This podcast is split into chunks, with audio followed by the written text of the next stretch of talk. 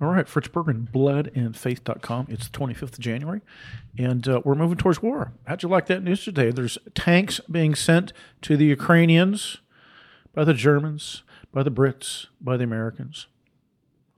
German foreign minister, minister uh, said the uh, quiet part out loud. She says, We are at war with Russia. So, how do you like that? You've got NATO at war with Russia. Not that we use declarations of war anymore. Secretary of State has announced that his number one goal is a strategic defeat for Russia. This is all open and public stuff. There are no secrets here. What do you do if you're Russia? Well, what Russians are doing, what the Russians are doing, is they're threatening nuclear war. What happens when an immovable object meets an irresistible force? We're about to find out. We're about to find out. And I'm not optimistic. I have not been optimistic for years. I've been talking about this since 2016. I went over this in a paper that I wrote in 2019. I talked about that in a recent podcast. I'm not optimistic. I, I think, uh, you know, just as a student of history, wars come and go, wars come around, and nobody's immune from them. The last time we had a major slaughter in the United States was the Civil War. Yeah, we've had things here and there. Pearl Harbor was attacked, 9 11. Uh, we had Japanese troops in, in, in, Western Alaska in the Aleutians. Uh, there was the pig war in, in the Washington state between the U.S. and Canada, little thing nobody knows about. And of course, we've had hundreds of thousands, if not millions, of Americans slaughtered in the wars of Europe, 57,000 Americans slaughtered in the war in Vietnam. I don't know how many have died in Iraq and Afghanistan, but uh, uh, there's tens of thousands that, that, that have died and come back with pieces of their body left back in the desert. I'm not optimistic on this. I'm not optimistic that we're going to get out of a big war with the Russians. Not at all. And it wouldn't surprise me if these other powers out there decided to kick off at the same time. I mean, why not? If if the big bad wolf is distracted by a war in Ukraine, uh, why shouldn't China gobble up Taiwan? I mean, it makes sense to me. But who am I? What what do I know? I don't know much. Does that give the North Koreans a free hand, or or, or the North Koreans going to be tasked with uh, distracting America as we go to war in the Ukraine against Russia? What's going to happen between the Pakistanis and the Indians, Iranians and the Israelis? Maybe nothing. Maybe nothing will happen. One of the things about war is it's a re- war is always revolutionary. War is always a revolutionary time. Part of me, being the cynic that I am, thinks people are driving us to war in order to complete a revolution. When there's war, when there's war in the United States, when there's a massive war, when there's a world war, Constitution, as much as it has already gone, goes out even further. Lincoln suspended the writ of habeas corpus, which you know we have laws on the book that that already do that we can take an American and uh, uh, uh, jail them indefinitely. Like it's under the Patriot Act. Lincoln did that in the Civil War. Suspension of habeas corpus. You don't have to. You don't have to present anybody in court. You don't have to bring the the, the uh, uh, arrested into court to have their moment before a judge. All manner of tyranny is justified when there's war. All manner of tyranny. And and these guys they love it. They love that kind of tyranny. Uh, notice, by the way, that uh, the president declined to get out of the emergency declaration that allows him to uh, pass out the COVID exam. It's been two years. Oh, we still have an emergency. Still a national emergency. That national emergency will never stop. It will never stop until we force them to stop. It will never stop. But people are terrified. They don't want to do that, even by somebody saying, you know, force the government to stop. Puts you on a list. We've become the tyranny that we fought against in the Cold War. We become the dictatorship that we fought against since World War II and before. We've become the totalitarian regime that we claim to fight against when we fought against the Soviet Union from 1917 forward. We've become them. We make Americans political prisoners. They get cast out of the political party. They lose their ability to work in the best jobs. They're ostracized, they're demonized, they're demonetized, they're kicked out of the synagogue. You want to know how politics works? Read Matthew, Mark, Luke, John, and the book of Acts. I'm telling you, you don't need to go any farther. But you got to open up your eyes so you see. You got to open up your ears so you can hear. It's the same thing. You got the same cabal of people today as you did 2,000 years. Same cabal, same people, same TTPs. It's all there in the Bible. And believe me, I, you know, I'm I'm not uh, all seeing and all knowing took me a long time to come to this conclusion. It took me too long, too long to come to this conclusion. And I'm the guy with a PhD in history. I'm supposed to know this stuff. But, but I've been to school. I've, I've sat under the professors. I've sat under the false prophets. I've read the Marx. I've read the Stalin. I've let, read the Lenin. I've, I, I know this stuff, man. I've read it all. Almost every history professor I had was a Marxist. There are some exceptions, but they were not with one exception, they were not intellectually robust. They were simply,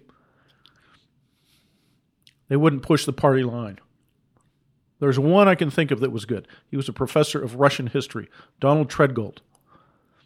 Uh, uh, Christian man, uh, uh, uh, educated at Oxford, PhD from Oxford. Imagine that. I can't even imagine that. But by no means was he a Christian philosopher. By no means.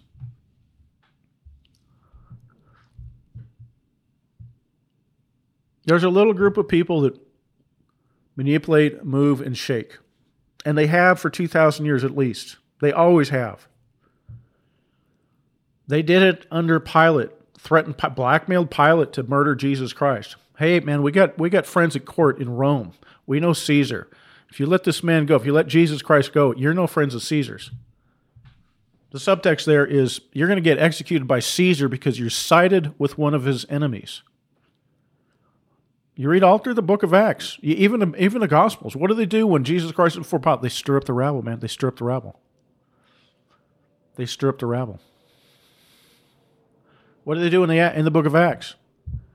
They get prominent men and women and business people and, and politicians to speak the words that they put in their mouths. What pressure do they have over them? Who knows? Perhaps financial pressure? As you get prominent, the prominent men and the notable women of the city were stirred up to fight against Paul and Peter and John in the book of Acts. When that didn't work, they stirred up the rabble. They stirred up the rabble. This is the Bible, man. This is the Holy Scriptures. They stirred up the worthless fellows throughout the book of Acts and started riots. Antifa, funded by George Soros a man who claims to be a Jew. Ain't nothing new under the sun. Now, once upon a time, I put this up on my Gab post. People would say, well, look at the Jews. They're blessed by God. They're God's chosen people and they're blessed by God. They're rich and they're powerful. Isn't that wonderful? What I posted the other day was this At the temptation of Christ, He's out there being tempted by Satan himself, and, and Satan takes him up on a high mountain. And he shows him all the kingdoms of the world and all their splendor and all their glory and all their wealth. He says, You can have it all, man. I give it all to you. Just bow down and worship me. Just bow down and worship me. I'll give you all the splendor, all the wealth, all the everything, the luxury. If you bow down and worship me. Jesus said, No. I will not. Satan has always sought a partner in mankind, some kind of partner one way or the other. Why do you think he went to Eve? What do you think? He, what do you think his ulterior motives were with Eve? Do you think to stop there, just to have her do one little thing? No, man. He had plans for him and Eve. He had plans. Go to Genesis six. That that tells you what the plans were. fallen beings mating with the beautiful women, producing hybrid creatures. The mighty men of old, the Thors of old, the Hercules of old. This ain't fiction, man. It, it happened. Jesus Christ turns down Satan. You take your wealth and your power and stuff it. Satan found a partner, man. Satan found a partner in the Jew. Excuse me. Satan found a partner in those who call themselves Jews, but they're not real Jews. They're liars. They're not real Jews. They're not real Jews. They're liars. They're the synagogue of Satan. Satan found his partner. They bow down and they worship Satan. They're of the synagogue of Satan. Revelation 2 9, Revelation 3 9. And in turn, Satan has given them the nations and the wealth and the splendor because they worship Satan. They bow down before him. And their tactics are the same they stir up slander, disinformation. They call lies the truth and truth the lies. They stir up the rabble like Antifa and BLM and fund them. They get the mighty men of prominence. They, they, they buy out political positions. They set up blackmail networks like Epstein Island. And then they've got their own their own people. I mentioned this before. Until Ruth Bader Ginsburg died, 33% of the Supreme Court was people who called themselves Jews, and they're only supposedly 2% of the American population.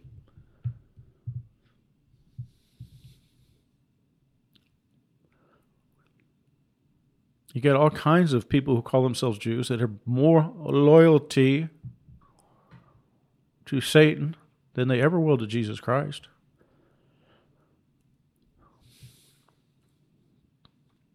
Look, man, we're in for all the marbles. And uh, unless you man up and stand up and speak your piece, you're no good. Mark 8:38. If you're ashamed of me and my words, and my words, and my words, I'll be ashamed of you at the judgment day. I'll be ashamed of you when I show up my, with, with the holy angels of my Father. Church needs to formulate a rigorous riposte to the synagogue.